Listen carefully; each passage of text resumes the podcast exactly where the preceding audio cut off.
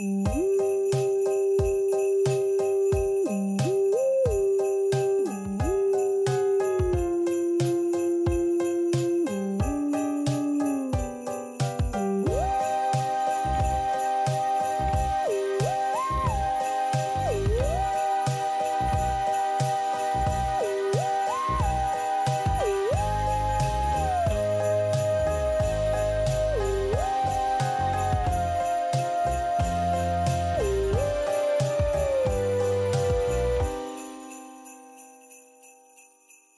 Hello, Sam Baxter. Hello, Pussy Miles. How are you? I'm doing well. How are you? Well, I'm still kicking.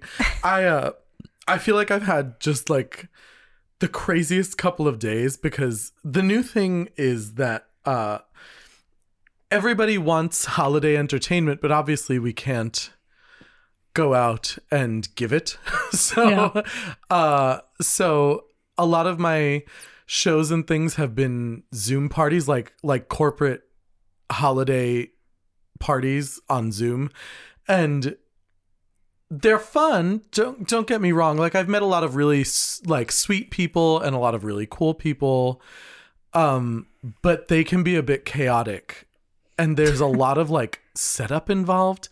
Like you know i i work for a company called screaming queens uh kind of as a uh an independent contractor. And um it's a really wonderful company. If you're looking to hire queens for a show um email me first. And then if i can't do it call screaming queens. It's my podcast. I can say what i want. Um and it, it's it's wonderful but everything is very like it's supposed to be sleek and branded and professional and, and all this stuff. So when we do a Zoom call, you know, I set up David's green screen and all the lights and uh all that shit so I can use like professional backdrops. Like a lot of times what they're booking me out right now on uh, is bingo, which is like no tea, like one of my least favorite things to do. I hate hosting bingo. Um I shouldn't say I hate it. I enjoy it. Um but bingo's one of those things where it's like the first two games are a lot of fun and then the third game you're like okay is this over now? Like are we done? Uh because it's very monotonous. It does the same thing over like there's only so many times you can make such and such a joke. There's only so many times you can say a certain thing. And so it, it gets to be a bit tedious after if, if the night goes on for a long time.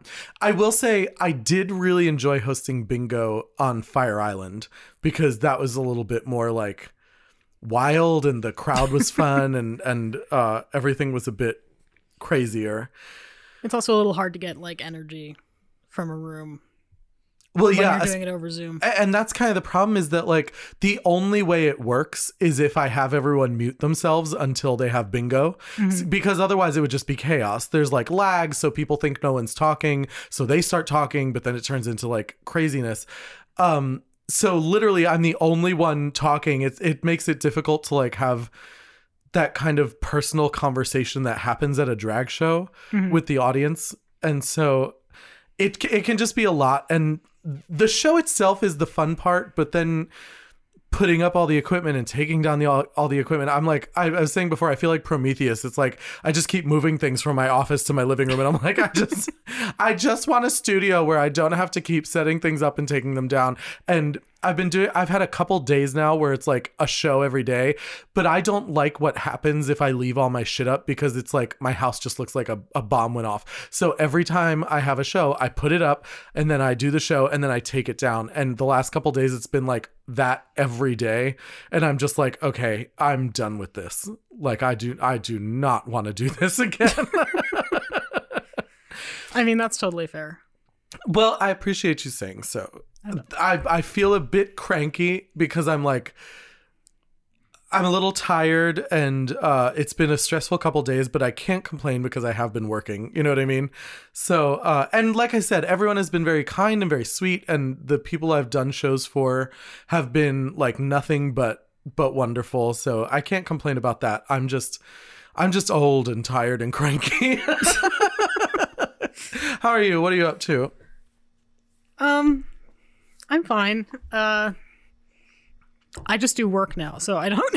I don't have anything interesting to say. My work is me sitting in front of a computer tapping away silently for several hours. So Yes, but you I don't have s- any fun stories. You sent me some of your work. I did send you some. Of And me work, and a couple other people. Yes, I did. Uh, Sam, uh, you know, uh, for all intents and purposes, finished her first novel.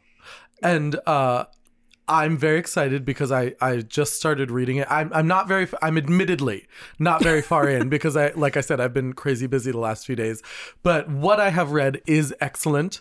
And I'm looking forward to the day our minisodes can be like one chapter of your book at a time. It's just me reading aloud. That would be kind of wonderful. Every every minisode is just you reading your book to us. I'd kind of love that. I would do that, but I'm kind of hoping at some point there will be like audiobook sales. which would be- audiobook. Which would be kind of nice. Would you ever have a drag queen be the narrator on your audiobook? How I much, don't care who the narrator is, to be perfectly honest with you. How much do uh how much do I wonder how much the actors get paid for doing an audiobook? Like do they I get royalties or do they just like it's like a you get two hundred dollars and a plate of chicken nuggets or something. Yeah. Yeah. I have Um, no idea. I've never looked into it. Hey kids, this is a clip from our newest mini mini microsode about episode 6 of Netflix's second season of Unsolved Mysteries entitled Stolen Kids. To listen to the whole episode and for lots more exclusive content, check out our Patreon at patreon.com slash my spooky gay family.